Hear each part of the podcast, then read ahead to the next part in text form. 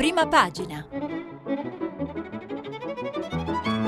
Questa settimana i giornali sono letti e commentati da Martino Cervo, vice direttore del quotidiano La Verità. Per intervenire telefonate al numero verde 800 050 333. Sms e WhatsApp anche vocali al numero 335 56 34 296. Martino Cervo è nato a Rimini nel 1981. Malgrado il luogo di nascita è Ravennate. Impara il mestiere al libero diretto da Vittorio Feltri, dove si occupa di cultura e politica a Milano e Roma. Sotto la successiva direzione di Maurizio Belpietro diventa caporedattore centrale. Dal 2014 dirige il cittadino di Monza e Brianza quindi diventa vice direttore della Verità nel 2017, a pochi mesi dal debutto in edicola del quotidiano fondato dallo stesso Belpietro. Ha scritto alcuni libri su Obama, con Mattia Ferraresi, Napolitano e Willy Minzenberg. Nel 2019 è autore de Il populismo non esiste, edito dalla Verità. Buongiorno, le 7, 17 minuti in questo momento, bentrovati a prima pagina, iniziamo la settimana insieme sfogliando i giornali e altro giro, altra banca, non poteva che essere così visto il Consiglio dei Ministri è durato un paio d'ore, è terminato alle 11 eh, circa di ieri sera, quasi tutte le aperture dei principali quotidiani sono dedicati all'intervento, al salvataggio della popolare eh, di Bari che ha tenuto impegnato l'esecutivo eh, per tutto il weekend fino appunto alle decisioni eh, prese ieri sera. Bari salva la banca ma nel governo restano le tensioni, l'apertura del Corriere della Sera ed ecco il salva Bari, varato il decreto decreto fino a 900 milioni per rilanciare la popolare e creare una banca di investimento, dice invece Repubblica. Pop Bari assegno da 900 milioni per la stampa, Banca per il Sud con 900 milioni per il messaggero. Forse per introdurre questo argomento uno degli articoli più eh, utili è quello che spiega in maniera eh, più eh, tecnica eh, ma anche comprensibile eh, cosa è successo ieri sera, cosa eh, contiene il decreto varato dal governo a poche ore dalla riapertura dei mercati che come dire, di- daranno un primo eh, verdetto sulla ricezione di queste misure, ovviamente in attesa di capire che cosa accadrà a eh, azionisti, obbligazionisti e correntisti dell'Istituto Pugliese. Dunque Paolo Baroni a pagina 2 della stampa, un fogliettone dal titolo Invitalia e fondo interbancario, operazione da 900 milioni, nessuna misura si legge in occhiello per tutelare i piccoli azionisti. Ecco, il decreto appena tre articoli, è presentato sotto forma di misure urgenti per la realizzazione di una banca di investimenti, spiega Baroni, attingendo ai fondi già a disposizione del MEF per partecipazione al capitale di banche e fondi internazionali.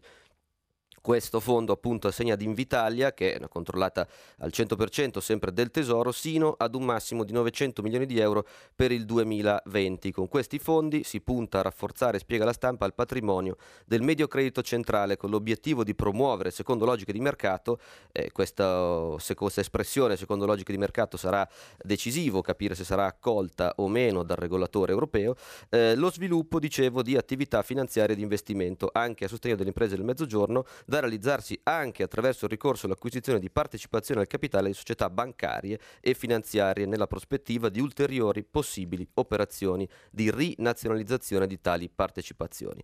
E quindi si ragiona, prosegue l'articolo di Baroni, su un intervento diviso esattamente a metà col fondo interbancario, che ricordiamo invece è eh, a contribuzione privata, che potrebbe arrivare a mettere sul piatto 500 milioni e il medio credito, come detto, gli altri 500. Per questo già oggi potrebbe riunirsi il CDA di Invitalia, che potrebbe trasferire a MCC i primi 500 milioni da mettere sul piatto. Quanto al FITD, appunto fondo interbancario, che riunirà mercoledì il comitato di gestione e venerdì il consiglio, potrebbe da subito sottoscrivere un bond subordinato da 150 milioni. In parallelo, chiude l'articolo col salvataggio della popolare pugliese, è prevista la costituzione di una vera banca di investimento che nascerebbe dalla scissione delle acquisizioni fatte da Mediocredito a favore del Tesoro e che sarà regolata con successivo decreto, sostanzialmente una specie appunto di, di neobanca del Sud. Proprio su questa dizione, su questo intento specificato nel decreto di ieri sera, eh, si sono scatenate le tensioni nel governo cui accenna l'apertura del Corriere della Sera. Lo spiega ancora più nel dettaglio un articolo a pagina 5 del quotidiano diretto da Luciano eh, Fontana che apre a una eh, battaglia politica multipla che c'è dentro la eh, maggioranza perché eh, Di Maio, ministro degli esteri e capo politico del Movimento 5 Stelle, spiega Virginia Piccolillo a pagina 5 eh, la spuntata, dice il governo assicura anche l'azione di responsabilità nei confronti dei passati vertici della Popolare di Bari. Resta, prosegue l'articolo, lo scontro politico. Renzi aveva cercato la rivincita dopo gli attacchi attacchi sui crack di Banca Etruria, ci avevano rovesciato fango, ma sulle banche avevamo ragione noi. Di Maio in Consiglio dei Ministri ha ottenuto anche la partenza immediata della Commissione parlamentare sulle banche che giovedì dovrebbe legge, eleggere i, il Presidente. In più c'è l'impegno di Conte a chiedere a Banca Italia cosa farà per accertare le responsabilità dei vertici di Pop Bari e eh, Di Maio stesso aggiunge eh, un momento di attacco politico a eh, Banca d'Italia. Questo apre lo scontro nel governo perché eh, Peraltro su questo Luigi Di Maio ha eh, una insolita sponda politica nel suo ex collega e vice premier perché chiude il pezzo della Piccolillo, l'attacco di Di Maio su Banca Italia è condiviso anche da Salvini, se qualcuno non ha vigilato e penso ai vertici di Banca d'Italia ne deve rispondere e spero che il cambio dei vertici passi per il Parlamento. Proprio questo è eh, oggetto di un altro approfondimento, questa volta eh, di Repubblica, per la firma di Claudio Tito eh, a pagina 3, l'attacco di Via Nazionale, recita il titolo del suo retroscena offerto ai lettori di Repubblica, si allarga anche alle nomine. Nei prossimi giorni, dice eh, Claudio Tito, anzi proprio alla fine di questa settimana, esploderà un'altra grana, la nomina del nuovo direttore generale. A Bruxelles infatti Fabio Panetta, attuale direttore generale di Banca Italia, riceverà l'ultimo via libera dal Parlamento europeo per entrare nel board della BCE dal 1 gennaio, occupare così la quota italiana fino a 45 giorni fa occupata da Mario Draghi. A quel punto dovrà essere nominato il successore. La lista del governatore ha un solo nome, Daniele Franco, attuale vice direttore. Ma il Movimento 5 Stelle e Italia Viva, prosegue Tito, non lasceranno che la nomina venga ratificata tanto facilmente. Quindi su questo si crea nel governo un asse tra 5 Stelle e Italia Viva che invece proprio sulla Banca del Sud eh, si erano eh, divisi e si sono divisi ieri sera in Consiglio dei Ministri. In, entrambi infatti Movimento 5 Stelle Italia Viva, avevano chiesto, spiega Tito, un rinnovamento a via eh, nazionale. E dunque anche su questo eh, nel governo eh, c'è uno, uno scontro, eh, peraltro eh, scontro che, eh, per chiudere l'argomento bancario con gli ultimi due eh, articoli, coinvolge anche la già citata commissione d'inchiesta che dovrebbe fare luce sui tanti crack bancari o interventi resi necessari negli ultimi quattro anni per restare insomma, nella cronologia a partire dalle quattro banche su cui è intervenuto l'anticipo del Belin nel novembre del 2015 con l'allora governo Renzi. Spiega il messaggero in un altro retroscena a pagina 3 per la firma eh, di eh, Marco Conti. Oggi l'ex segretario del PD di Italia Viva parlerà al Senato in occasione delle dichiarazioni di voto sulla manovra di bilancio, il cui appunto maxi emendamento arriva oggi a Palazzo Madama e tornerà sul tema, rinnovando le critiche espresse a suo tempo sull'operato di via nazionale e sui vertici dell'istituto riconfermati da Paolo Gentiloni. Il PD, che a febbraio dello scorso anno, quindi quando era all'opposizione, votò l'istituzione della commissione, osserva con irritazione lo scontro, eh, no scusate, lo scorso anno non era all'opposizione, eh, osserva con irritazione lo scontro tra alleati e l'attacco all'autonomia di Banca Italia che finirà col coinvolgere anche la Consob, i cui vertici sono stati cambiati dal governo Movimento 5 Stelle Lega. Raccontano al Nazareno che Nicola Zingaretti è pronto anche alla crisi se non otterrà un chiarimento. Ultimo articolo che eh, citiamo riguardo al sistema bancario è quello di Giuseppe Liturri sulla verità perché accenna al problema eh, del dialogo con l'Unione eh, Europea che dovrà stabilire o meno se l'intervento varato ieri notte è o meno in linea con l'ordinamento dell'Unione Europea. Connesso strettamente a questo tema, spiega Liturre, pagina 3, c'è quello del rispetto delle condizioni di mercato. In linea di principio la UE non vieta l'intervento pubblico di fronte al quale è neutrale, purché avvenga a condizioni alle quali un investitore privato sarebbe ugualmente intervenuto e qui appunto c'è riferimento alle eh, condizioni di mercato cui eh, faceva riferimento il testo del decreto varato appunto ieri notte che occupa le prime pagine di tutti i giornali, così come lo occupa tra eh, immagini eh, e eh, articoli il eh, sostanziale fallimento politico di cui a lungo si è parlato nella trasmissione che ci ha eh, preceduto della cosiddetta COP25, ovvero la conferenza sul eh, clima, appunto fumata nera al vertice sul clima, titola in prima pagina il Corriere della Sera con una foto di Greta Thunberg diventata in questi mesi simbolo delle necessità eh, spiegate da molte di intervenire a livello internazionale sul riscaldamento climatico e su altri problemi eh, legati al clima. La notizia più o meno eh, campeggia eh, ovunque e la stampa in particolare offre ai suoi lettori una lunga intervista alle pagine 8 e 9 eh, ad Antonio Guterres, settantenne segretario generale dell'ONU che ovviamente era stato il principale promotore politico e aveva la maggiore responsabilità politica del vertice appunto che eh, si è tenuto con risultati eh, molto negativi della COP5, COP25 sono deluso dei risultati eh, è l'attacco proprio dell'intervista che eh, Paolo Mastrolilli inviato a New York ha fatto con Guterres. Il titolo clima deluso dal vertice rischiamo di perdere la sfida per sopravvivere. Possiamo ancora invertire la tendenza spiega sempre Guterres. Il 2020 sa, sarà decisivo la scienza dice è dalla nostra parte più nel dettaglio la comunità internazionale, spiega Guterres, ha perso un'occasione importante per affermare un'ambizione più decisa sulla mitigazione, l'adattamento e il finanziamento per lottare contro la crisi climatica, ma non dobbiamo arrenderci e io non mi arrendo. Peraltro nell'intervista alla stampa, eh, a differenza degli altri articoli, si aggiunge il parere di eh, Guterres sul prossimo incontro con eh, Papa Francesco che avverrà eh, a Roma. Volevo esprimere il mio apprezzamento per il suo lavoro, dice Guterres, è una voce forte sulla crisi climatica, povertà e disuguaglianza, multilateralismo, protezione dei rifugiati e migranti, disarmo e molte altre questioni importanti. Il Papa, dice il segretario generale dell'ONU, sta contribuendo al raggiungimento di molti dei nostri obiettivi e cita tra l'altro per chiudere eh, l'intenzione di convocare una conferenza dice sul ruolo dell'educazione nell'affrontare e costruire la resilienza contro la diffusione eh, dell'odio. Eh, il Corriere ospita di fatto due eh, interviste a pagina 3 eh, eh, su questo tema, sul tema eh, del clima. Una è lo scrittore Jonathan Safran Foer che per il suo impegno e anche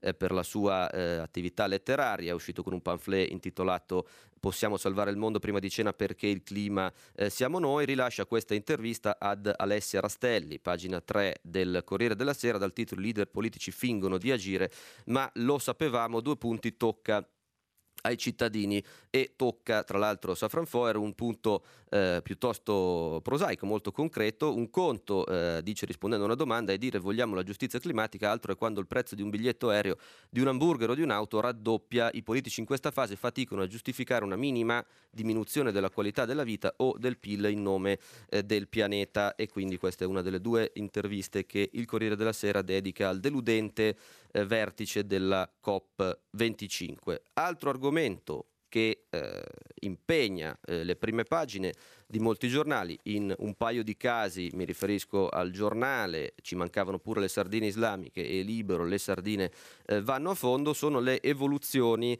del movimento di piazza nato nelle scorse settimane appunto eh, delle sardine che ha visto alcune eh, manifestazioni molto eh, seguite a livello mediatico nelle principali città italiane culminate in quella di Roma che ha inevitabilmente eh, posto il tema del destino politico o delle conseguenze politiche di questa modalità di movimentazione e dunque Sardine in campo, Conte le benedice, spiega il Corriere della Sera, pagina 11 nell'articolo dedicato da Fabrizio Caccia al movimento nato dall'iniziativa di Mattia Santori, bolognese e altri. Ieri infatti si è tenuta, spiega l'articolo, la riunione dei 150 eh, referenti, obiettivo, le, si legge nel sommario del Corriere della Sera, fermare eh, Salvini. Santori dice puntiamo al dialogo con la politica. Ieri appunto c'è stato questo eh, incontro nel palazzo occupato di Via di Santa Croce in Gerusalemme, lo stesso, scrive Caccia, dove a maggio l'elemosiniere del Papa riallacciò la luce staccata eh, dalla cea e dunque in cosa eh, consiste questo eh, dialogo con eh, la politica, eh, lo spiega in parte Repubblica, le sardine, noi a sinistra, nessuno si eh, candiderà, anche qui ampi servizi, Cuso Crea, D'Albergo e De Gantuz Cubbe, che alle pagine 8 e 9 dedicano appunto un ampio approfondimento collegato nello, nello, sfoglio anche al mh, fallimento, diciamo così, della manifestazione della conferenza sul clima già citata poco fa e il primo il day after delle sardine, pagina 6, la ricerca dell'identità, né partito né candidati, torniamo eh, nelle piazze. Di fatto, spiega poi il pezzo di eh, Lorenzo D'Albergo a pagina punto 6, il primo eh, banco di prova per il Movimento delle Sardine sono inevitabilmente le elezioni, su cui si carica evidentemente anche un significato politico nazionale, amministrative in Emilia-Romagna il prossimo 26 gennaio. Eh, mentre Santori metteva le mani avanti sulle dichiarazioni di voto, si legge su Repubblica, la Sardina pugliese Grazia Desario annunciava ai TG il supporto alle liste di sinistra in Emilia. Insomma, se le intenzioni sono chiare va ancora trovata una sintesi eh, comunicativa, anche se i punti fermi non mancano. Eh, il primo obiettivo, ha spiegato il coordinatore a mezz'ora in più, è non fermarsi e tornare sul territorio, nelle piazze. L'altro, anche se l'idea di diventare partito è ancora lontana, è superare il 25% dei consensi tra gli italiani, pesarsi per poi cercare il dialogo non con Matteo Salvini e Fratelli d'Italia di Giorgia Meloni, ma con il PD, senza però chiudere a priori ai 5 Stelle, perché le stesse sardine che non vogliono diventare politicanti hanno una gran voglia di far sentire la propria voce, specie sui decreti sicurezza di marca eh, leghista, spiega Repubblica. Su questo il messaggero, eh, che come detto dedica la sua apertura sempre al salvataggio di Popolare eh, Bari, ospita nella posizione più nobile del giornale un editoriale di Luca Ricolfi che offre un punto di vista eh, diverso sul tema delle sardine. Scrive il sociologo in un editoriale appunto che prosegue a pagina 20 partendo dalla prima pagina eh, il posizionamento delle sardine è nel mondo progressista e fuori discussione, del resto appunto lo confermano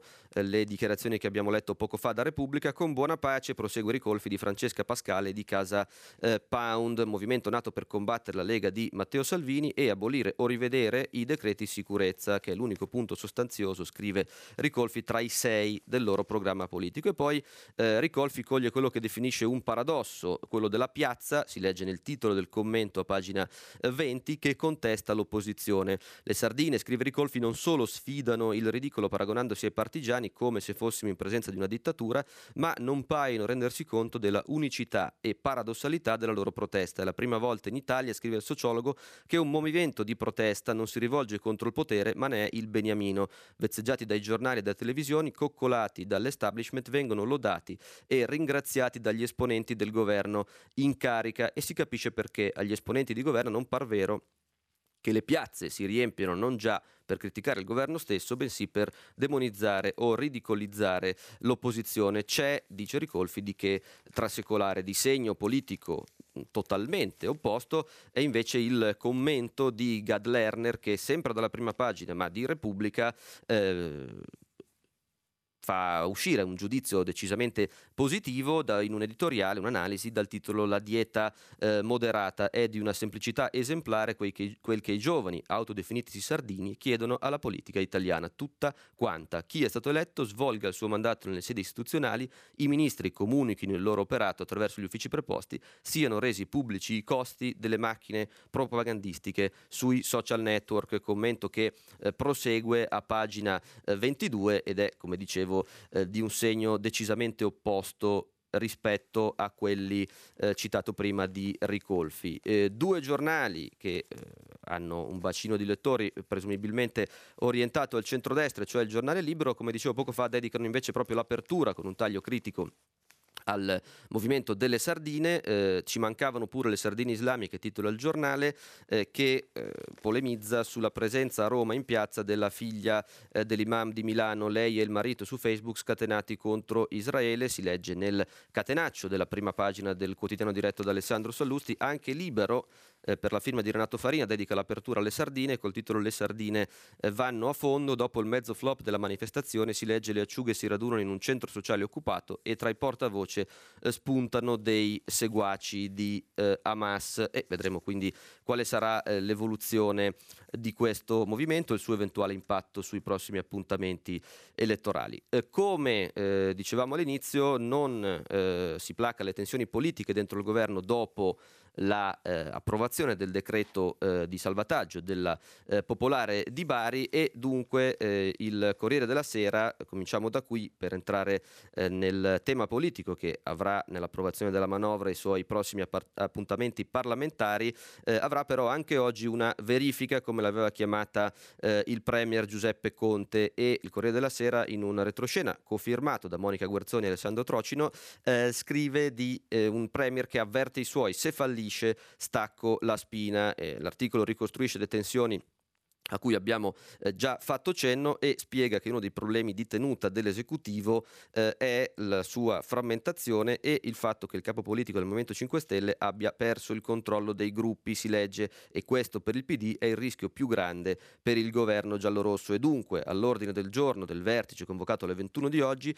ci sono dossier ancora aperti come Alitalia e Ilva, ma nei piani del Premier la riunione servirà a mettere giù una bozza di cronoprogramma e soprattutto stringere i bulloni della maggioranza maggioranza. Bulloni che appaiono allentati perché si legge sempre nel pezzo c'è chi pensa che l'ex premier e fondatore di Italia Viva Matteo Renzi abbia siglato un patto per il voto con Salvini grazie alla mediazione di Denis Verdini. Anche Zingaretti si legge in chiusa dell'articolo eh, dei due colleghi del Corriere della Sera, il quadro è così instabile che Zingaretti pensa al voto, ma non vuole lasciare impronte. Per restare al governo il leader del PD chiederà un accordo su Europa, giustizia, autonomia, fisco e il mantra al Nazareno è di questo tenore. O i 5 Stelle accettano o noi non reggiamo ad avere toni ultimativi sulla tenuta della maggioranza e dell'esecutivo è eh, anche il eh, ministro eh, Boccia che in una eh, intervista sempre al Corriere, alla pagina successiva, quindi a pagina 6,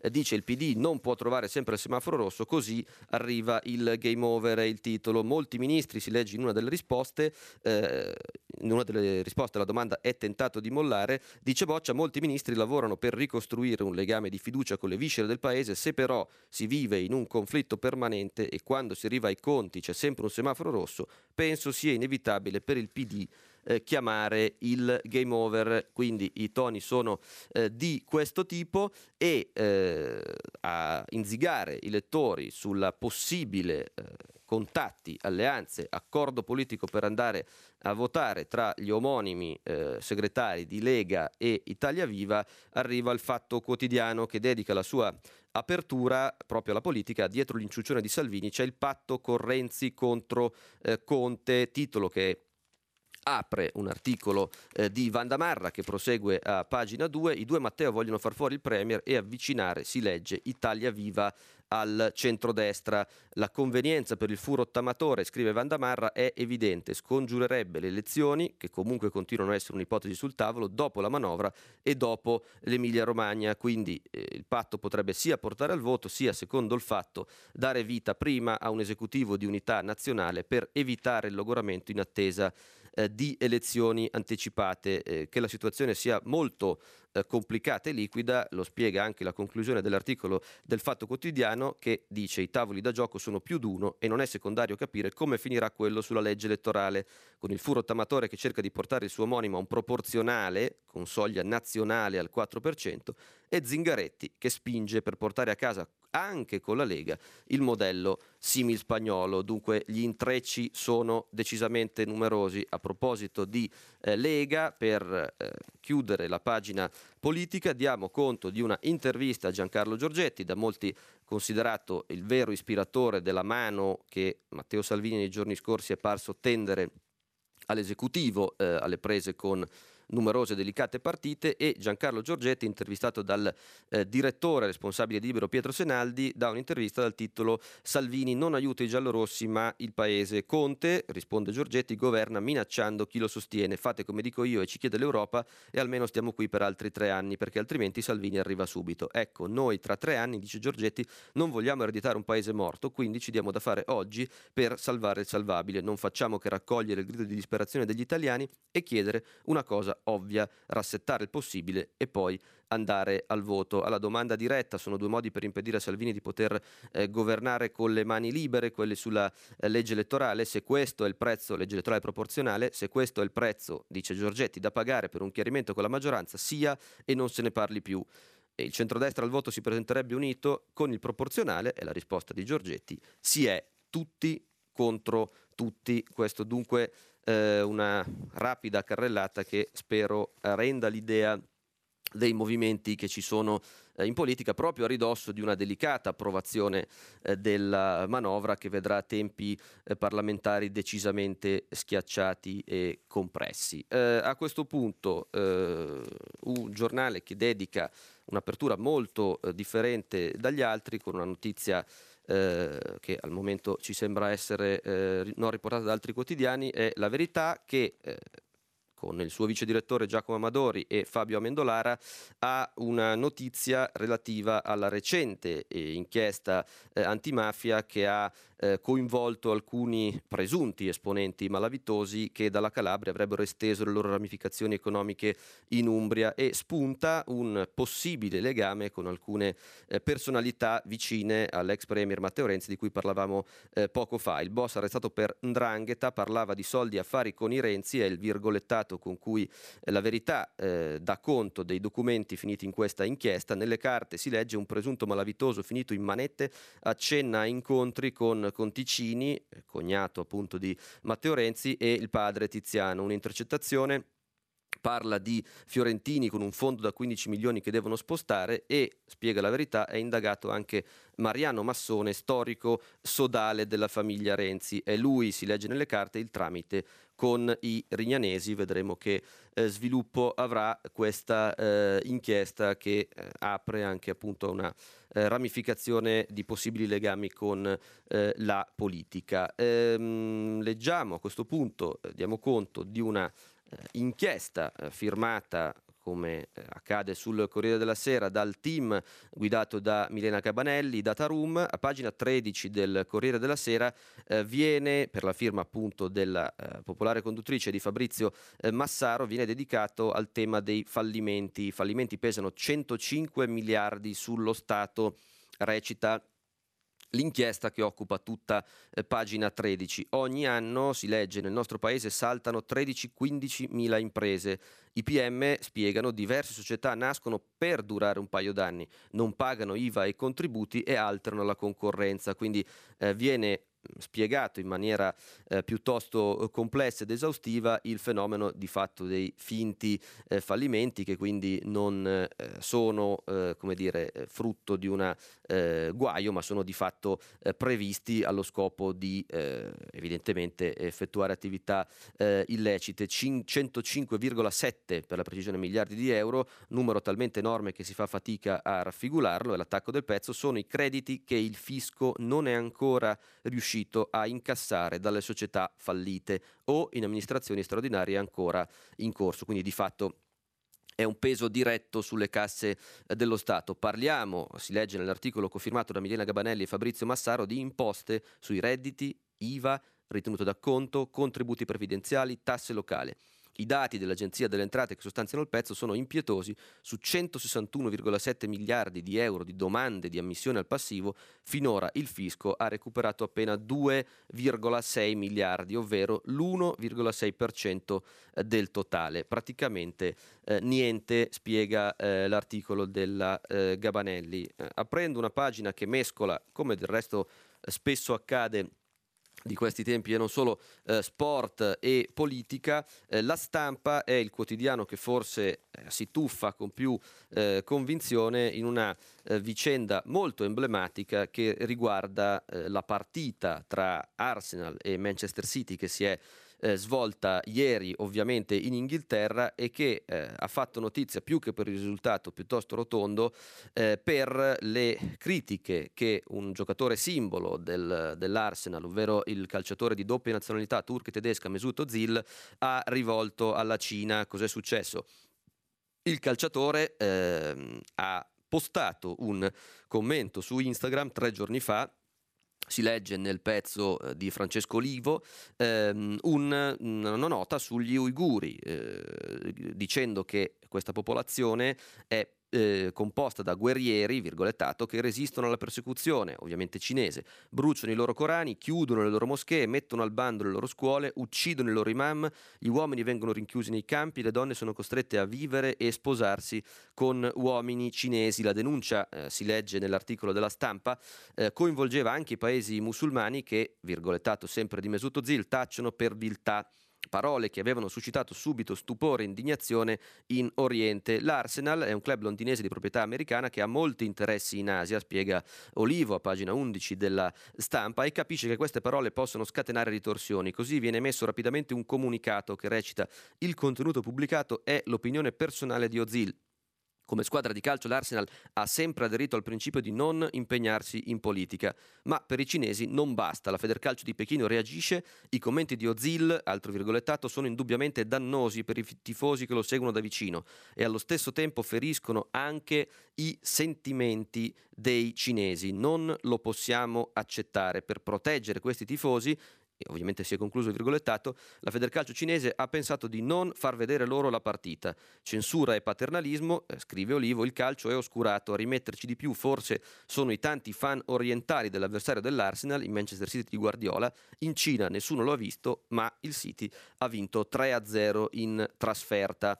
Eh, come giustamente ricorda l'autore dell'articolo della stampa, non è una novità che al centro del caso internazionale di cui abbiamo appena parlato ci sia eh, proprio il calciatore turco, uno che eh, non di origini turche, uno che non disdegna dire la propria, eh, ha passaporto tedesco e origini turche, appunto orgogliosamente rivendicate, si legge, tanto che come testimone di nozze lo scorso giugno scelse niente meno che il presidente eh, Erdogan. Da quel giorno, dice sempre Ozil, sono stato ricoperto di insulti in tutti gli stadi, mi gridano di tornarmene a casa mia per protesta, eh, ricordo l'articolo, l'attaccante aveva recentemente recentemente lasciato la nazionale tedesca di cui eh, pure è stato a lungo titolare e punto di forza. Comunque a pagina 11 la stampa eh, ha un affondo su questo emblematico caso che intreccia politica internazionale e eh, calcio come eh, spesso appunto succede. Eh, il Sole 24 Ore dedica la sua eh, apertura alla annuale eh, classifica sulla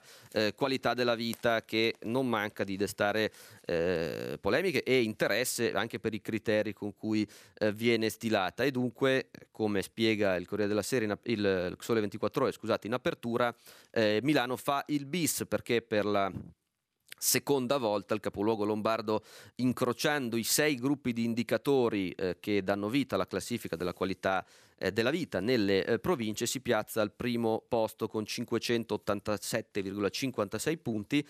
Invariato anche il secondo posto del podio occupato eh, da Bolzano con eh, poco più di un punto in meno e nella stessa posizione appunto dell'anno eh, scorso sale sul podio eh, un'altra città del, del, Trentino Alto Adige ovvero Trento che con 582,28 punti sale di due posizioni e occupa il podio scalzando Aosta che si piazza quarta. Arrivo le prime 10 Trieste, Monza Brianza, Verona, Treviso, Venezia e Parma Parma eh, completano la parte alta eh, della classifica, i cui eh, posti inferiori sono occupati dal basso verso l'alto da Caltanissetta, 107esima, con 410 punti e 7 posizioni in meno rispetto all'anno scorso, e poi risalendo Crotone, Foggia, Enna, Vibo Valencia, Agrigento, Trapani e Messina che si piazza a quota 100 in classifica. Milano dunque guida eh, le province sprint, recita il titolo di pagina 11 del Corriere del Sole 24 Ore, scusate, eh, che appunto dedica anche l'apertura a questa trentesima edizione della classifica, il bis della metropoli lombarda un anno dopo e la conferma sul lungo periodo di Bolzano. Trento e d'Aosta. Il 30 settembre 2019 spiegano Marta Casadei e Michela eh, Finizio sul quotidiano economico e finanziario, l'anagrafe comunale di Milano ha annunciato che la città ha raggiunto 1.400.000 residenti, un record di poco inferiore a quello raggiunto negli anni 70 del miracolo economico, quando a crescere in città era un po' tutto in maniera progressiva e costante, un numero in continuo aumento a partire dal 2012 che oggi racconta quanto il capoluogo lombardo, ancora di più dopo il rilancio, sia tornato competitivo competitivo capace di attirare nuovi cittadini, come il fortunato milione quattrocentomillesimo milanese di origini catanesi che si è aggiudicato un caffè con il sindaco Beppe Sala. In risalita poi eh, spiega il pezzo Venezia, Roma, Cagliari, Genova, Torino e Bari. Lo scatto di Monza, Brescia e Parma, tutte città e province che ovviamente eh, guadagnano eh, punti in classifica, dopodiché spiega il pezzo eh, la trentesima edizione della qualità della vita convai dal primato di Milano, salita al vertice della storica indagine sul benessere della popolazione nelle province italiane l'anno scorso. In effetti è tutta la provincia ad aggiudicarsi la medaglia d'oro, ma la città in questo caso fa la parte del leone nei dati eh, statistici. Il resto, eh, più o meno, spero di avervi dato eh, un'idea leggendo le posizioni delle, delle altre eh, città in, in classifica. Ecco. Eh, apriamo una pagina di esteri, eh, già toccata peraltro dal caso di Ozil, perché il Corriere della Sera ha una notizia interessante che in qualche modo interviene eh, sul tema delle forti proteste eh, di piazza che hanno eh, fuso le vecchie rivendicazioni che durano da ormai un anno dei cosiddetti eh, gilet gialli con la protesta contro la riforma delle pensioni varata dall'esecutivo eh, francese nelle scorse settimane. Qual è questa notizia? Incarichi segreti e troppi stipendi, nel caos anche l'uomo delle pensioni di Macron. Infatti, sembrerebbe infatti orientato alle dimissioni il commissario eh, Jean-Paul Delevoye di Macron per la riforma. Gli scioperi eh, proseguono e dice il pezzo del corrispondente eh, da Parigi Stefano Montefiori, l'artefice della contestata riforma delle pensioni accusata di favorire le assicurazioni e i fonti privati aveva legami nascosti con il mondo delle assicurazioni stesse. Alla vigilia di un nuovo sciopero generale il governo francese è in grave imbarazzo, spiega Montefiori. I trasporti a Parigi e nel resto del paese sono ancora nel caos. Dopo dieci giorni di proteste, i francesi non sanno se a Natale potranno prendere treni e aerei e raggiungere le famiglie, perché i sindacati promettono lotta a oltranza e domani è previsto un altro blocco contro la riforma delle pensioni presentata dal governo e messa a punto da, eh, da questo 72enne alto eh, commissario alle pensioni che è al momento al centro di una grande polemica perché appunto ricopre 10 incarichi, notizia che si è appunto scoperta eh, da poco, che si era dimenticato, le virgolette le aggiungiamo noi, eh, alcuni dei quali remunerati anche se la Costituzione lo vieta, li ha subito abbandonati, prosegue il Corriere della Sera, ma non è quello il punto, se non fosse stato scoperto avrebbe continuato a occuparsi delle pensioni dei francesi nonostante un importante conflitto di interessi. Nei cortei di domani, annuncia il Corriere della Sera, si vedranno i soliti striscioni contro Macron, presidente dei ricchi e il premier Edouard Philippe da giorni si sforza di convincere i francesi che invece si tratta di una riforma giusta, più egalitaria del sistema attuale, un piano fatto pensando ai francesi della classe media o che appartengono alle fasi più disagiate, ma gli oppositori, per esempio Marine Le Pen, sostengono invece che la riforma è un passo in direzione dello smantellamento dello Stato sociale, un ponte d'oro, virgolettato, verso le imprese private, le compagnie di assicurazione e i fondi pensioni che ne approfitteranno. Fine del virgolettato, guarda caso, prosegue l'articolo di Montefiori, oltre allo stipendio da oltre 10.000 euro da alto commissario, equiparabile a quello di un ministro, Delevoye prendeva 5.368 euro netti al mese in qualità di presidente del think tank Parallax finanziato dal gruppo IGS, lo stesso gruppo IGS che aveva nominato Delevoye come proprio rappresentante nel consiglio di amministrazione dell'istituto di formazione nelle assicurazioni IFPAS politico di lungo corso e già ministro nell'era Chirac, forse non ha colto che da allora i tempi sono cambiati. Ovviamente eh, c'è chi lo difende, lui stesso parla di una dimenticanza e di errore in buona fede totale, eh, parla invece il Premier Philippe, ma Marine Le Pen e le opposizioni ne chiedono le dimissioni che, spiega sempre il Corriere della Sera, potrebbero arrivare entro qualche settimana. Ha violato la Costituzione che vieta il cumulo di stipendi, ha commesso un'infrazione penale, si è scordato di citare 10 incarichi e il Premier viene a dirci che è in buona fede, circolate tutto a posto? Queste ovviamente sono le dichiarazioni di Marine Le Pen. Anche la sinistra radicale della France Insoumise è indignata. È un bugiardo e se ne deve andare, protesta Alexis Corbière. La sua vicenda mostra tutta l'arroganza sociale del governo e dunque, come spiega la chiusura dell'articolo a pagina 15 del Corriere della Sera, oggi metro, treni e autobus sono a singhiozzo eh, come sempre negli ultimi giorni, appunto da quando eh, sono partite le eh, proteste. Ecco, quindi anche eh, questo complica la situazione dell'esecutivo Philippe e ovviamente del eh, presidente eh, Macron. Eh, ampia eh, pagina della cultura che il Corriere della Sera fa, diciamo così, in coabitazione con la lettura, il suo inserto e è dedicato questa volta al eh, romanzo di eh, Sandro eh, Veronesi, giudicato libro dell'anno dalla lettura, eh, il titolo vincitore appunto della classifica di qualità, eh, c'è per le province, c'è anche per i libri, eh, edito dalla nave di Teseo e viene analizzato da un linguista Articolo che apre la sezione cultura del Corriere della Sera, infatti scritto da eh, Giuseppe eh, Antonelli, spiega, eh, domina l'altrove geografico e cronologico in un girovagare nella memoria eh, che resta fluido. Questo è l'analisi che viene fatta de Il Colibrì di Sandro Veronesi, appunto, che è stato scelto dalla giuria di qualità della lettura eh, come libro dell'anno. Ricorda un eh, box nel Corriere della Sera che il testo appunto è uscito a ottobre per i tipi della nave di Teseo a cinque anni dal libro precedente dello stesso scrittore eh, Sandro Veronesi che era intitolato Terre Rare. Questo libro, Il Colibrì, ha al centro della narrazione il personaggio di Marco Carrera, un oculista con studio a Roma nel quartiere eh, Trieste, sempre eh, di, di, cultura, in questo caso eh, musicale e più ampiamente intesa, si occupa eh, la stampa che ha una lunga eh, colloquio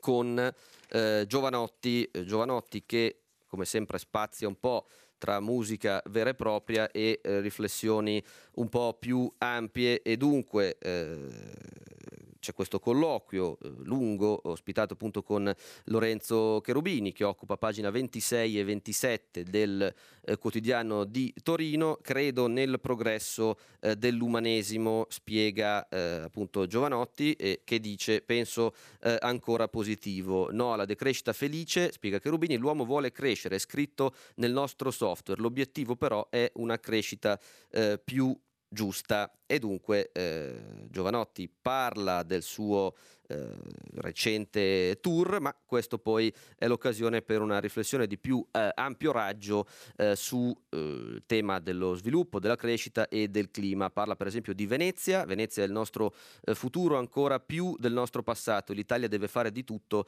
per proteggerla. Gli ambientalisti è un mondo diviso, facendo ovviamente alle critiche che aveva avuto per il suo tour nelle spiagge quest'estate, è un mondo diviso, quello degli ambientalisti, dove molti, troppi, stanno lì per affermare il proprio brand, sostiene il cantante che dice ancora oggi ci riempiamo la bocca di parole vuote tipo impatto zero senza sapere di che cosa eh, parliamo. Questo dunque eh, alcuni stralci del eh, colloquio che ha eh, la stampa con eh, Giovanotti. C'è spazio eh, anche mentre manca poco più di un minuto e mezzo alla conclusione del primo eh, blocco di lettura dei eh, giornali. C'è spazio anche per eh, la cronaca che purtroppo assomma nel weekend a una serie di eh, disastri accaduti nel sulle nevi eh, con eh, valanghe che hanno provocato purtroppo diverse vittime, quello eh, delle eh, stragi del sabato sera, una serie di eh, eventi di cronaca luttuosi che purtroppo si sono verificati come non accadeva da tempo con frequenza molto ravvicinata. Eh, tornano le stragi dei ragazzi, titola infatti il giorno che a questo argomento dedica la foto di prima pagina con il titolo Ogni maledetto sabato, strage di ragazzi sulle strade della notte, altri cinque morti in tre incidenti. Eh, sono due le pagine eh, dedicate a questa triste eh, raffica di fatti eh, di cronaca. Pagina 4 e pagina 5 tornano le stragi eh, dei ragazzi con un'intervista alla polizia stradale che lamenta la carenza di agenti eh, sul territorio. Interessante un grafico che pubblica eh, il QN eh, che riguarda le cause principali eh, della morte, ovvero distrazione 16%, mancata precedenza o semaforo rosso e velocità troppo elevata al 10%. Tre sono dunque i ventenni morti in Veneto, una delle vittime tornava da una festa di laurea, Catania piange Antonio 16 anni, a Roma invece Martina 20 anni eh, vola fuori strada. Con questa Ultima eh, citazione, chiudiamo la rassegna di oggi, dopo una breve pausa pubblicitaria ci sarà il filo diretto con voi ascoltatori, a tra poco e grazie. Martino Cervo, vice direttore del quotidiano La Verità, ha terminato la lettura dei giornali di oggi. Per intervenire chiamate il numero verde 800 050 333. Sms WhatsApp, anche vocali, al numero 335 56 34 296.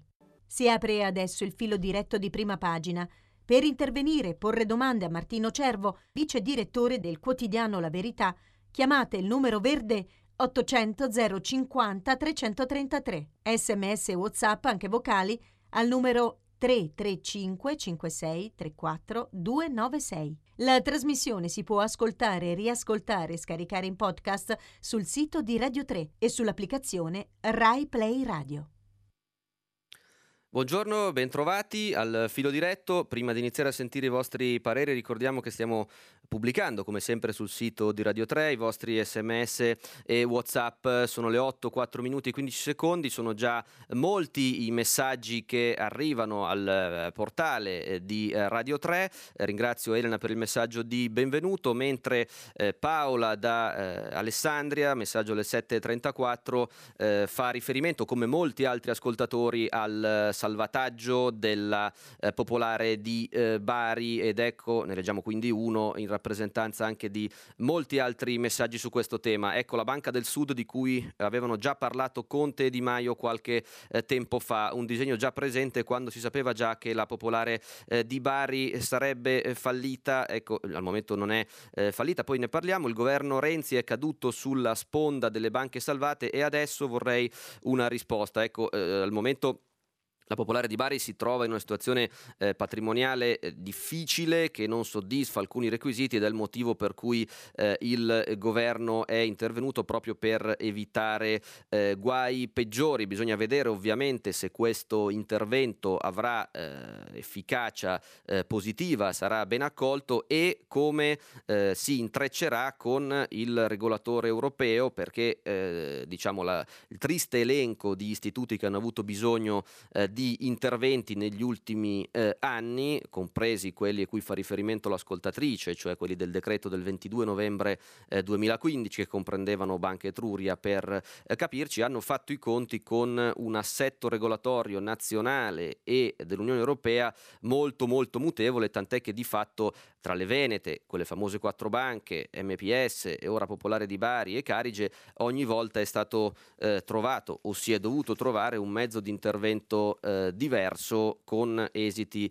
a loro volta eh, diversi. Buongiorno, ancora un altro messaggio su questo, 802 Pier Maria Venezia, buongiorno, continuano a dire che le banche italiane sono solide e continuano a fallire, potrebbe darne la spiegazione? Ovviamente ogni istituto ha una storia a sé, spesso ci sono eh, processi, il caso di Popolare di Bari addirittura prevede diversi filoni eh, di indagine che devono accertare se ci sono state eh, malversazioni e reati penali. Credo non si possa affrontare il discorso sulle difficoltà degli istituti italiani in questi anni senza eh, guardare come eh, la crisi abbia di fatto reso meno conveniente, meno profittevole per chi di mestiere presta soldi eh, alle imprese farlo, le fatiche che hanno avuto decine di migliaia, centinaia di migliaia di imprese, in un certo senso faceva riferimento anche l'articolo della Gabanelli eh, letto poco fa, evidentemente hanno un ricasco drammatico su chi ha prestato eh, loro i soldi. Senza questo questa eh, inquadratura è difficile eh, cogliere eh, uno dei motivi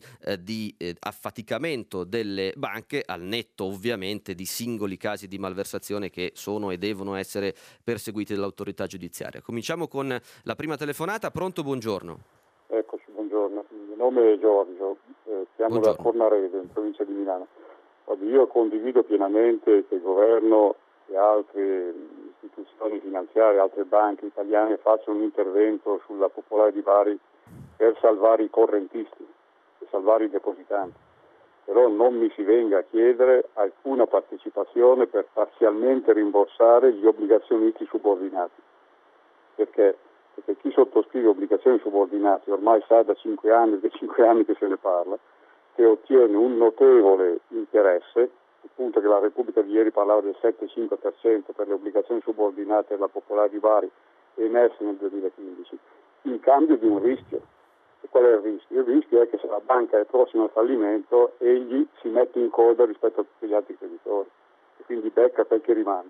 A questo punto eh, appunto non mi si chieda più di partecipare a parziali rimborsi degli obbligazionisti subordinati, come è avvenuto nel caso delle banche venete Bene, a questo punto però una cosa che è, secondo me importante è che Banca d'Italia spinga le popolari, dove sono migliaia e migliaia di soci, dove l'azionariato è estremamente diffuso e poi chi comanda invece sono poche persone, spinga le popolari a eh, utilizzare una parte dei propri diciamo, proventi per alfabetizzare i soci, per alfabetizzare i soci così che sappiano bene distinguere ciò che è rischioso e ciò che lo è meno, ma anche e soprattutto imparino a cominciare a guardare i bilanci.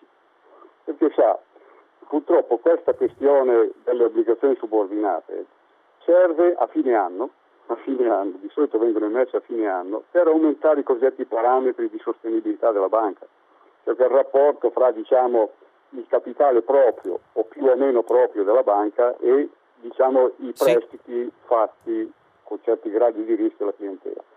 Ebbene, a fine anno vengono La prego di concludere così poi c'è spazio anche per altri. Di obbligazioni subordinate e bisogna che le persone siano abituate dalla Banca d'Italia, le forze, le popolari, a tramite corsi di alfabetizzazione, a capire che cosa questo, perché viene fatto, perché i bilanci richiedono che vengano fatti. Grazie, grazie. grazie. Grazie a Giorgio per il suo intervento, tocca un punto eh, molto delicato che è quello degli obbligazionisti, in questo caso eh, per stare alla sua notazione, quelli eh, subordinati che è stato uno dei fattori eh, di, di, shock nel 2015 quando eh, è stata colpita anche questa eh, categoria. In particolare ovviamente facendo riferimento alla notazione dell'ascoltatore c'è il tema delle condizioni alle quali sono sottoscritte queste obbligazioni e della appunto asimmetria di informazioni tra chi le eroga e chi lo, le sottoscrive. Vedremo appunto come si concluderà eh, già tra poche ore con l'apertura dei mercati e poi con l'andamento eh, di fatto com- commissariale a questo punto della Popolare eh, di Bari, come eh, si svilupperà questo eh, intervento appunto sull'istituto eh, pugliese. Seconda telefonata, pronto? Sì, buongiorno. Buongiorno. Dottor Cervo, mi chiamo Gianni. Buongiorno. L'argomento è il movimento delle sardine. Da dove ci chiama? Eh, chiamo da Cortona, in provincia di Arezzo. Grazie. Sì. Quindi eh, l'argomento è il movimento delle sardine. Eh, uno degli obiettivi qualificanti del movimento delle sardine è combattere l'arroganza eh, di una certa parte politica e la violenza verbale che, alla quale assistiamo ogni giorno nel dibattito politico. Bene, premesso che occupare uno stabile è un atto di arroganza, un atto di violenza e fuori legge. Le chiedo, riunirsi in assemblea in uno stabile occupato con le caratteristiche che ho detto prima, non è avallare questo tipo di arroganza, di violenza e di momento fuori legge? Grazie. Grazie mi, per permetto di Prego. aggiungere, Prego. mi permetto di aggiungere, avanti così sono proprio sulla buona strada, e cioè in analogia con l'atteggiamento di un po' tutta la nostra classe politica dirigente. Grazie, buongiorno. Grazie a lei, buona giornata. La domanda eh, tocca un punto caro a molti ascoltatori, ne cito uno solo, eh, Carlo, che ci scrive pochi minuti fa, sardine, un oceano di parole in un vuoto di idee, alla fine cosa propongono? Eh, prima gli stranieri, porti aperti, Jussoli e Bella Ciao. Ecco, al di là ovviamente delle ehm, opinioni personali, eh, anche Gianni pone una domanda alla quale il leader o eh, sedicente tale delle sardine, Mattia eh, Santori ha in qualche modo risposto dicendo, con riferimento all'occupazione eh, dello stabile e alla sua elezione come prima sede, tra virgolette, delle sardine, di voler essere un gesto di vicinanza eh, nei confronti dei più deboli. È chiaro che però che, eh, come dire, un richiamo alle buone maniere, al rispetto eh, della forma e della legalità, un pochettino effettivamente stride al netto della eh, giustificazione, appunto, anzi della motivazione che ha voluto dare il 32enne di, di, Bologna. Comunque questo vedo che è un argomento che eh, interessa molti eh, ascoltatori. Quanta energia nuova hanno portato le sardine? Ci scrive alle 8.11 Clara da Bologna. Eh, non sprechiamola ne avevamo bisogno no al sovranismo no contro. Includere la parola d'ordine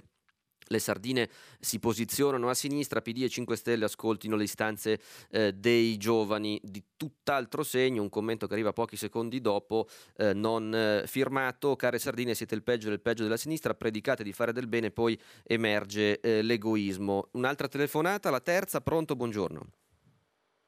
Pronto? Buongiorno, pronto. Buongiorno, mi chiamo Rosa e chiamo da Patrica, è un paese da Patrica è un paesino della ciociaria. Uh-huh. Senta, io vorrei fare un brevissimo intervento riferendomi intanto alla prima telefonata, no? e, mm, che però insomma, il mio intervento ha alle spalle questa divisione che è stata fatta mm, già nella scorsa settimana dalla giornalista del manifesto sulla eh, evasione fiscale che il Presidente della Repubblica ha definito indecente giustamente, sì. Come giusto l'articolo della Galbanelli, a cui io faccio riferimento in questo momento, e invece l'evasione di necessità, nel senso che esiste poi una fascia di popolazione, di cittadini che sono stati messi in ginocchio dalla crisi del 2008, di cui nessuno fa menzione, cioè sono quelli che non possono pagare e non sono i furbetti, non sono quelli che appunto evadono le tasse perché non le vogliono pagare, ma non le possono pagare. Allora di questi chi si occupa, chi ne parla, nel senso che parliamo delle banche, parliamo dei fallimenti, parliamo delle risorse messe a disposizione per sostenere i risparmiatori delle banche fallite, ma di questi che sono perseguiti dall'Agenzia delle Entrate e dai debitori che in maniera spietata, ma veramente spietata, come per esempio, non so, le, le grandi compagnie del gas, della luce, uh-huh. chi non ha potuto pagare le bollette, che deve fare? Chi si è impoverito in maniera totale, ha perso il lavoro perché non l'ha potuto sostenere, per esempio, attività private piccole, molto piccole. Insomma, io vorrei che i giornalisti facessero un giornalismo di inchiesta su questo, perché c'è metà della cittadinanza in queste condizioni e non sono furbetti. Ecco, Grazie. non sono furbetti. Grazie, molto, molto, chiaro l'intervento eh, di Rosa sulla eh, cosiddetta evasione appunto di, di, necessità. Credo che in parte una, una misura della verità di quanto ci dice sia ovviamente parzialmente rappresentata dal relativo eh, successo che le operazioni di cosiddetta pace eh, fiscale tentate negli ultimi anni hanno eh, avuto in, questa, eh, in, questo, in, questo, frangente appunto. Peraltro uno dei grandi banchi eh, di prova della manovra, così come è stata impostata e come dovrebbe essere approvata nelle prossime ore, è proprio l'ammontare molto ingente di eh, miliardi che il governo ha dichiarato di voler recuperare proprio eh, dall'evasione fiscale. Vedremo come, visto che sui vertici proprio dell'Agenzia delle Entrate c'è uno eh, scontro politico perché i 3 miliardi e mezzo che l'esecutivo avrebbe messo a bilancio per l'anno prossimo come proventi dalla lotta all'evasione sono una cifra molto alta. Vedremo quindi se eh, ci sarà effettivamente la capacità di mantenere da questo punto di vista eh, gli impegni. Eh, leggo il messaggio di Elena da Napoli delle 8.10, visto che in Francia la Costituzione vieta il cumulo di incarichi pubblici, vorrei sapere se anche in Italia ci sono norme analoghe per evitare che le decisioni e gli emolumenti si concentrino eh, in poche mani, non di rilievo costituzionale per quanto riguarda gli emolumenti, ma eh, ci sono tetti a alcune categorie di eh, dipendenti pubblici e di recente, relativamente di recente è stata rinnovata la la legislazione che impedisce di eh, sommare alcuni incarichi in ambiti privati, in ambiti simili a quelli che si sono presidiati da fronte pubblico per, se non erro, un paio di anni. Quindi sì, di queste eh, norme ce ne sono, anche se non hanno eh, rilievo, credo, costituzionale da questo eh, punto di vista. Dominano sempre le sardine sui messaggi dei nostri ascoltatori. Dopo le osservazioni della destra, ci scrive Milena da Palermo, le sardine saranno ancora più numerose. Viva il libero arbitrio, ci mancherebbe. La prossima telefonata la quarta, pronto. Pronto, buongiorno Stefano Elena da Rovereto, l'Eden della, dell'Italia secondo il Sole 24 Ore, visto che qua noi Uno degli Eden. Chilometri... Prego? Uno degli Eden, sì, ci dica. Uno degli Eden, noi siamo a 20 km da Trento e qua se a Trento si vive meglio, qua si vive, si vive bene, a, Tre, a Rovereto si vive ancora meglio. Bene. Senta una cosa, io volevo intervenire sul discorso del fallimento della COP25 sì. che si è svolto in Spagna. Sì. È inutile parlare di questioni diciamo, locali, di fare investimenti come sta facendo l'Europa, del grande Green Deal, sì. quando bene o male non si riesce ad avere una gestione più o meno unitaria, perché il clima, come si sa, non ha confini. Io mi, rivolgo, mi rifaccio alla notizia che è venuta fuori un paio di giorni fa, che è passata un po' sotto silenzio, dove si diceva che eh, le centrali nel, nei Balcani, che sono praticamente il nostro cortile di casa dal punto di vista ambientale, ci sono 16 centrali eh, termoelettriche che funzionano a lignite, che è il carbone di peggiore qualità, quello mm-hmm. che è più inquinante, quello che è anche molto utilizzato nella, nella Polonia. Allora, eh, l'esempio era questo, 16 centrali a lignite inquinano come e più di 260 eh, centrali che sono attive nella vecchia Europa. Allora, investire tantissimo per portare eh, l'Europa ad essere il primo nella classe, secondo me eh, è un, è un, provvedimento sì giusto, ma anche un pochettino auto da fé perché andiamo a penalizzare grandemente la nostra capacità di sviluppo e di crescita e, e da questo punto di vista qua si vede già quali sono gli effetti che stiamo facendo sull'auto elettrica che viene spacciata per certo. questioni ambientali, per questioni pulite, per essere un veicolo pulito, quando pulito non è e anche le varie inchieste che stanno venendo fuori eh, molto difficoltosamente sta dimostrando che un'auto elettrica consuma ed inquina molto di più di un moderno turbo diesel e, e, da questo punto di vista qua noi stiamo affossando tutta una filiera europea e soprattutto italiana di componentistica dell'automotive a favore di un presunto ambientalismo che di fatto non lo è. Grazie a, a, Stefano da Rovereto per il suo eh, intervento che eh, anche qui c'entra un punto. Al netto del successo o meno delle conferenze e delle attività eh, dell'ONU e più in generale sovranazionali come il Green New Deal che si è proposta Ursula von der Leyen nel varo della nuova eh, Commissione europea eh, c'è un tema molto concreto spesso sotto i grandi obiettivi che ovviamente rispondono eh, a un problema reale che è quello di, di dosaggio delle risorse risorse di tutela eh, del, dell'ambiente eh, sottostanno delle decisioni che evidentemente hanno un fortissimo impatto eh, politico e soprattutto hanno un impatto produttivo e occupazionale e quando le, le grandi agende internazionali eh, iniziano a fare attrito con le filiere dei singoli paesi eh, che vengono toccate da, da queste agende, ecco cominciano i problemi. Spesso uno dei motivi proprio di questi eh, fallimenti è il fatto che poi i rappresentanti dei paesi paesi che hanno alle spalle giustamente categorie produttive, eh, fasce occupazionali e filiere produttive, eh, poi come dire, cominciano a misurare molto bene eh, i propri conti, per cui un conto è ciò che si sostiene in sede internazionale, un conto è poi i conti che si fanno col proprio, non tanto con il proprio elettorato, ma con i propri cittadini con le proprie eh, categorie produttive. Questo è uno dei motivi eh, dello stallo, al netto del fatto che spesso sotto appunto grandi eh, proclami di cambiamento o di ambientalismo ci sono anche eh, ragioni economiche perché per investimenti e spesa pubblica e sussidi che si spostano da un settore eh, all'altro ci sono filiere che ne beneficiano e filiere che eh, ne risentono. Ancora molti messaggi sulle sardine, un urlo di dolore di tutti noi, dice Francesco da Pisa, mentre Miranda eh, ricorda alle 8.17 a chi ha chiamato per l'Assemblea delle Sardine uno stabile occupato, ricordo Casa Pound che occupa uno stabile a Roma per eh, par condicio. Eh, come mai ricorda sempre Banca Etruria, dimentica sempre le banche venete? Non lo facciamo, ovviamente sono una eh, delle, anzi due, eh, delle, delle, dei grani del triste rosario degli istituti che hanno necessitato di interventi per appunto il combinato disposto di malversazioni e eh, crisi economiche in questi anni, lo facciamo volentieri qui per eh, dovere di completezza. La prossima telefonata, pronto? Eh sì, Sì, buongiorno. Io buongiorno. sono Luisa e chiamo da Roma. Buongiorno. Volevo rispondere al, prima ad un ascoltatore e adesso anche a qualche messaggio qui sulle sardine. Sì. Eh, in modo particolare sull'occupazione detta indebita eh, di quel palazzo, di quel luogo dove si è tenuta la riunione delle, delle sardine. Sì. Dopo una manifestazione di piazza seguitissima dove non c'erano imbonitori né palchi né sessi né balli. Il luogo scelto è un luogo simbolico, anche il Papa è intervenuto in quel palazzo con il suo cardinale per riaccendere la luce.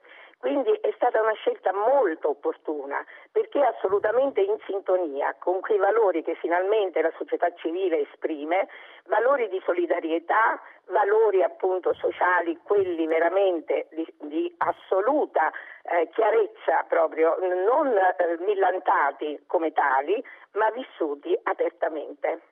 Grazie. Grazie a Luisa, ovviamente gli ascoltatori precedenti eh, si richiamavano da un altro di questi eh, valori che, che è la, la, legalità, soprattutto dal punto eh, di vista di chi eh, non ha appunto da questo punto di vista eh, debiti o, o, o, arretrati, ma vedo che il tema continua a far discutere anche giudicando dai messaggi che arrivano. Mi si scuserà l'autocitazione, ma rispondendo a Valerio che alle 8.18 circa dice peccato non avere le registrazioni di quello che era stato detto in occasione del popolo popolo dei girotondi e o del popolo viola. Avremmo risentito le stesse parole, riconosciuto le stesse aspettative. La storia si ripete, l'autocitazione deriva dal fatto che oggi la verità ospita due pagine proprio dedicate a eh, ricordare i passaggi precedenti di alcuni dei movimenti citati dall'ascoltatore eh, eh, e che hanno avuto diciamo fortune alterne nel corso eh, degli anni. Proseguiamo con le telefonate. Pronto? Buongiorno. Buongiorno, mi chiamo Mirella, chiamo da Roma e esprimo il mio consenso e assenza a quanto detto a proposito dei, delle sardine e dei valori. A proposito di valori, la mh, sindaca di Roma Raggi eh, ha praticamente assunto un certo improta per curare la sua propaganda. Allora, circola nelle scuole di Roma, eh, vuol dire scuole elementari, scuole medie, un opuscolo in cui si vede un certo un omino che somiglierebbe a Boris Johnson che esce dall'Europa che viene rappresentata come il campo di concentramento di Auschwitz.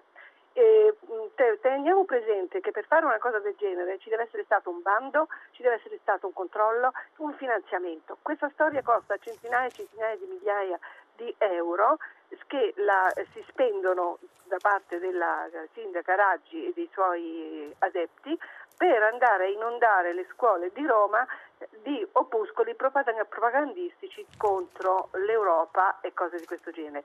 Questi opuscoli sono dei, come i manga eh, giapponesi, quindi molto accattivanti per i bambini. In, in, nella realtà dei fatti si usano i soldi del Comune di Roma per fare propaganda con la parte più debole della nostra società, con i nostri figli, con i bambini addirittura. E la cosa più sconvolgente è che i genitori che fanno normalmente i sindacalisti dei figli e protestano perché il bimbo non ha potuto mangiare la sua adorata merendina alle 11 precise, va bene? In questo caso tutti zitti e tutti silenti. Allora, se questa non è manipolazione e abuso di minori, io non so che cos'è. La cosa più che a me dispiace moltissimo come come insegnante, come docente, come educatrice, oltre che come cittadina, è il fatto che eh, non si siano che nessuno, tutti siano stati zitti e che l'abuso sui minori non venga stigma, stigmatizzato. Cioè Chiaro. tutti zitti, tutti silenti. Ringrazio Mirella, oh, la vignetta a cui eh, fa riferimento compare eh, su alcuni eh, dei giornali, non ho informazioni precise sul diciamo così, ruolo eventuale del Comune di Roma in merito, se ho inteso bene l'intervento dell'ascoltatrice, nel caso ovviamente siamo a disposizione anche nei prossimi giorni per chiarimenti su questa cosa specifica specifica. Eh, proseguiamo nel frattempo con le telefonate. Pronto? Buongiorno. Pronto? Sì, mi dica, buongiorno. Sì, sono, sono, io. Allora, eh, sono Teresa De Pascale da Napoli Grazie. e volevo un po' commentare diciamo, l'intervento che è stato fatto sull'utilizzo di luoghi pubblici Sì. occupati. Perché a Napoli c'è stata una ehm, sorta di ri- eh, ripresa dell'attività sociale che era un po' caduta proprio. eh, diciamo che Napoli è stata una città sempre molto sociale ma per strada, Mhm. poi le strade non sono più utilizzabili e, e il, il nostro sindaco eh, diciamo che mm, eh, ha, ha promosso questa questa azione che ci sono tanti luoghi in degrado eh, che non hanno la possibilità di essere riattivati, che se dei gruppi eh, vogliono farci delle attività sociali mantenendo salda il rispetto della legalità, loro possono occuparla. Qualche volta gli è stata data anche l'uso della corrente elettrica gratuita e sono, ed è rinata l'attività sociale a Napoli, i gruppi si sono moltiplicati e ci sono tanti luoghi dove, possono, dove i giovani possono sperimentare delle attività, degli incontri ed è risorta praticamente la, la coesione sociale dei giovani e anche non più giovani a Napoli. Allora ci sono tanti luoghi degradati che il comune non ha la possibilità eh, di riattivare, che se fossero dati ai giovani in questo modo risorgerebbero e non sarebbero neanche. Cioè, c'è un esempio, l'ex OPG che era un istituto psichiatrico che veramente era pieno di topi. Io ho collaborato, malgrado abbia 70 anni adesso, qualche anno fa, ho collaborato a ripulire ed era un luogo devastato dove c'erano ancora i letti di contenimento ed era pieno di topi. Adesso è un centro sociale attivissimo e praticamente eh, fa incontrare tanti giovani, è stato, è stato riattivato, è stato anche lasciato un piano alla memoria di quello che era prima. Grazie. Se ha concluso, grazie, grazie alla nostra ascoltatrice eh, Teresa da Napoli, una sorta di, di, diciamo, invito implicito alle sardine per eh, completezza, visto che eh, chiama da una grande eh, città del sud che prima non ho citato, nell'indagine sulla qualità della vita 2019 pubblicata oggi eh, dal Sole, eh, Napoli occupa l'81esimo posto su 107 con un miglioramento relativo in classifica di 13 eh, posizioni rispetto al 2018. Eh, ancora un messaggio, questa volta è Paola, sulle eh, sardine che ci dice eh, io ho salutato con simpatia la nascita delle sardine come sprone a una moralizzazione e a una serietà e chiarezza di intenti. Non mi piace la strumentalizzazione di questo anelito che viene fatta da molte eh, parti e soprattutto da alcuni eh, giornali. Da questo punto di vista eh, credo che al di là di come eh, la si voglia chiamare è inevitabile che nel momento in cui un movimento, eh, peraltro decisamente rappresentato e seguito dai media, si propone di avere un impatto, anche se indiretto e pre-partitico, sulle competizioni elettorali e più in generale sull'agone eh, pubblico, è inevitabile che eh, appunto i giornali se ne occupano e ne valutino questi eh, effetti al di là della, della strumentalità. Eh, se si può aggiungere alla notazione che leggevamo poco fa di Ricolfi del paradosso di una manifestazione di piazza fatta più eh, contro eh, l'opposizione che contro il, il, governo, c'è anche il fatto che eh, in un ipotetico paragone, per esempio con la genesi del Movimento 5 Stelle, da questo punto di vista con le sardine l'atteggiamento dei media è specularmente opposto perché i primi anni del Movimento 5 Stelle sono stati tutto sommato alla luce dei risultati elettorali eh, sottostimati forse eh, da alcuni organi dell'informazione che invece eh, dedicano mh, pagine e molto minutaggio eh, televisivo proprio al movimento eh, delle sardine che vedo continua a occupare la maggior parte dei vostri messaggi e vi ringrazio. La prossima telefonata, pronto? Pronto? Mi dica buongiorno. Buongiorno, sono Alessandro da Milano. Buongiorno. Parlo di quell'edificio in cui è occupato, non è occupato, un edificio che stava andando in malora. Vi si sono installati degli italiani probabilmente sfrattati e roba del genere, gente oppure stranieri che sono in Italia e lavorano. Lo hanno rimesso in vita il, il eh, rappresentante di Francesco gli ha dato anche l'elettricità. Da un punto di vista pratico, una cosa che va in malora e è rimessa in funzione, senza stare a fare la storia se sono di sinistra, di destra, se sono della gente che è lì dentro ingiustificatamente o non legalmente. Me l'hanno rimesso in funzione, non è una cosa che va bene? Eh, grazie, grazie all'ascoltatore Alessandro da, eh, da Milano. Ovviamente su questo eh, i pareri e le opinioni sono, eh, sono sacre. Eh, noto semplicemente che, come dire, per, per, moltissime famiglie pagare le, le bollette non è, non è un, uh, un, optional e quindi uh, molti considerano non sufficiente il fatto di aver riportato la vita eh, all'interno di un edificio ancorché eh, abbandonato, eh, considerano questo sufficiente per non adempiere agli obblighi con i quali milioni di persone fanno i conti. Eh, dice Michele da Tramutola, spero di aver letto bene il nome del paese, le sardine, il popolo politico italiano è inaffidabile, basta ricordare che fine ha fatto il movimento di Mariotto Segni, i girotondini, i forconi e la fine che stanno facendo i grillini. Siamo buoni operai ma pessimi capomastri, occorre un Parlamento europeo sovrano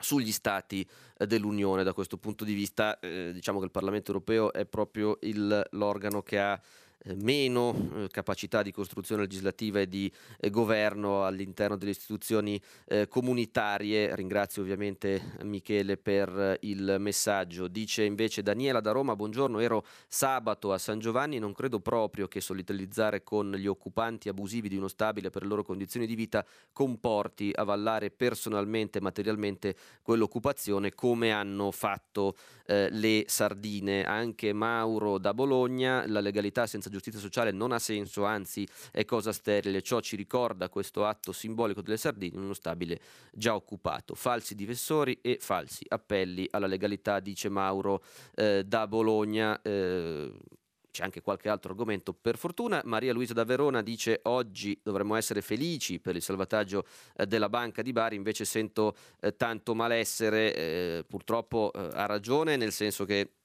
il malessere in parte è determinato eh, dal eh, malumore che permane nel governo e che quindi ha preso anche l'occasione dell'intervento su Popolare di Bari per eh, sfogarsi facendo nascere scontri sulla governance di Banca Italia, sulle future nomine, sulla commissione bancaria che ovviamente serviranno di contropartita per altre battaglie politiche all'interno della maggioranza e non solo come abbiamo visto. C'è però un altro fattore eh, di malessere, se vogliamo più profondo e più giustificato significato non solo a livello partitico che riguarda proprio la situazione generale delle eh, banche, non perché ci siano alle viste ovviamente altri casi, ma perché eh, l'elenco è lungo e il permanere di una situazione eh, di incertezza nelle quali eh, crisi bancarie, che evidentemente ci sono sempre state, portano a conseguenze di sistema per moltissimi eh, investitori, risparmiatori, eh, non solo correntisti, obbligazionisti e ovviamente azionisti, che sono le categorie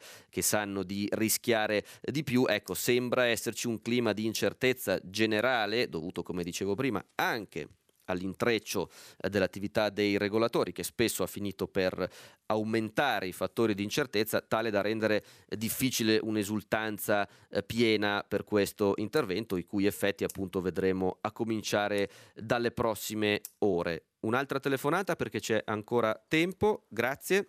Pronto? Eh, buongiorno a lei, sono Luigi. Buongiorno, da dove chiama?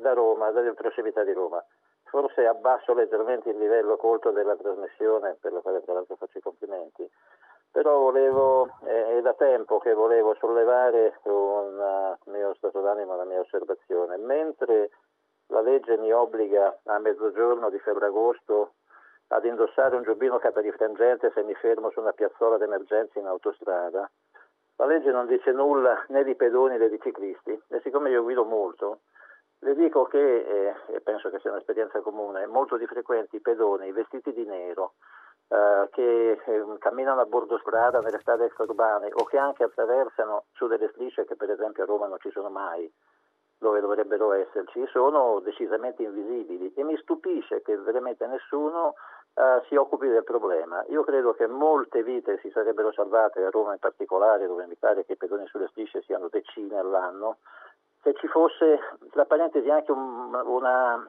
dire, una, coscienza, una, un'attenzione da parte per l'appunto del pedone del ciclista a rendersi visibili. Mm, confesso che di frequente identifico il pedone dalle scarpe che ringraziando il cielo molto spesso sono bianche in questo mm-hmm. periodo.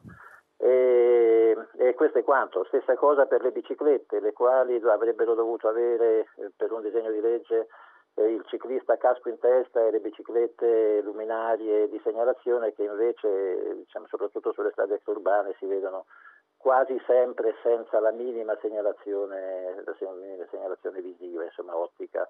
Certo. Ecco, banalità, però insomma la vita umana di frequente è legata a questi fatti. Eh, le mamme che conducono il passeggino senza rendersi conto che il passeggino è un metro e mezzo avanti a loro e quindi il, l'automobilista Uh, può, può, non vederlo sostanzialmente quando loro attraversano, oppure che stazionano il bambino uscendo dalla fila delle macchine in sosta lungo la strada, insomma ecco, comportamenti che pot- dovrebbero secondo me essere in qualche maniera uh, capiti e valutati nella loro, nella certo. loro importanza. Grazie a Luigi, non penso assolutamente che abbia abbassato il livello, anzi è intervenuto su un tema che come mostrano le pagine eh, di cronaca del giorno che abbiamo letto eh, poco fa è eh, ahimè di stretta eh, attualità e dunque il tema dell'illuminazione e della sicurezza eh, di eh, pedoni e ciclisti soprattutto nelle grandi città è evidentemente eh, molto pertinente. Ancora un sms perché ne arrivano eh, tanti, leggiamo da Laura da Roma, mi piace molto questo movimento delle sardine ma pensavo non fossero così di parte, fare parlare la ragazza musulmana che parla del suo odio verso Israele o la presidente dei partigiani che non vogliono nelle manifestazioni la brigata ebraica che ha partecipato alla liberazione dell'Italia dal nazifascismo, mi sembra una posizione che hanno presa non tanto liberale. Sbaglio, grazie e saluti, ovviamente ricambiati per Laura da Roma sulla influenza ideologica eh, all'interno del movimento eh, si discuterà ancora a lungo. Noi abbiamo tempo invece per un'ultima breve eh, telefonata. Pronto? Sì, pronto, buongiorno Michele da Roma. Buongiorno, la prego di essere Dunque, conciso. Eh, salve, mi chiedo, eh, in base agli ultimi avvenimenti, eh, le sardine che hanno fatto il loro incontro in quello stabile occupato, visto che Roma è provincia, il maggiore diciamo, proprietario immobiliare è sicuramente il Vaticano, la Chiesa Cattolica, su questo non c'è alcun dubbio, mi chiedevo, mi riesce singolare, quanti sono gli edifici occupati del Vaticano, della Chiesa Cattolica, in rapporto agli altri, se ce ne sono, eh, di edifici occupati, e se non ce ne sono, come mai c'è una maggiore attenzione dell'autorità rispetto a a questa situazione. Grazie. Grazie. grazie. del suo intervento. Dunque, il tema della consistenza del patrimonio immobiliare in capo alla Santa Sede eh, si avvicina ai, ai, misteri non so quanto gaudiosi, nel senso che è molto difficile avere eh, anche i recenti libri di inchiesta che si sono dedicati al tema hanno eh, cozzato contro una difficoltà ad avere un archivio organico, eh, un elenco completo, anche per ragioni storicamente facili da comprendere, perché evidentemente è un patrimonio che consiste da qualche eh, secolo e dunque non sempre eh, sottostà ai criteri normali con cui si elencano i, i patrimoni immobiliari in possesso di qualunque eh, proprietà. Eh, tenga conto che ovviamente in molti casi si tratta di edifici che per il loro evidente valore storico non possono essere assimilati ad altri immobili e quindi non possono neanche essere occupati nel senso eh, tradizionale che attribuiamo eh, al termine. È chiaro che quantomeno come valore e consistenza si tratta di patrimoni eh, straordinari, non so se come metratura siano davvero eh, il primo proprietario a Roma, su questo bisognerebbe fare un supplemento di indagini, ma sicuramente il tema è interessante. Noi siamo praticamente arrivati alla conclusione del filo di diretto. Dopo il giornale radio Edoardo Camurri conduce pagina 3. Alle 10 l'appuntamento è con tutta la città ne parla che come sempre approfondirà uno dei temi posti dalle vostre telefonate. Ricordo che la trasmissione è riascoltabile sul sito di Radio 3 o sulla app Replay Radio. A me non resta che salutare e dare appuntamento a domani. Grazie e buona giornata.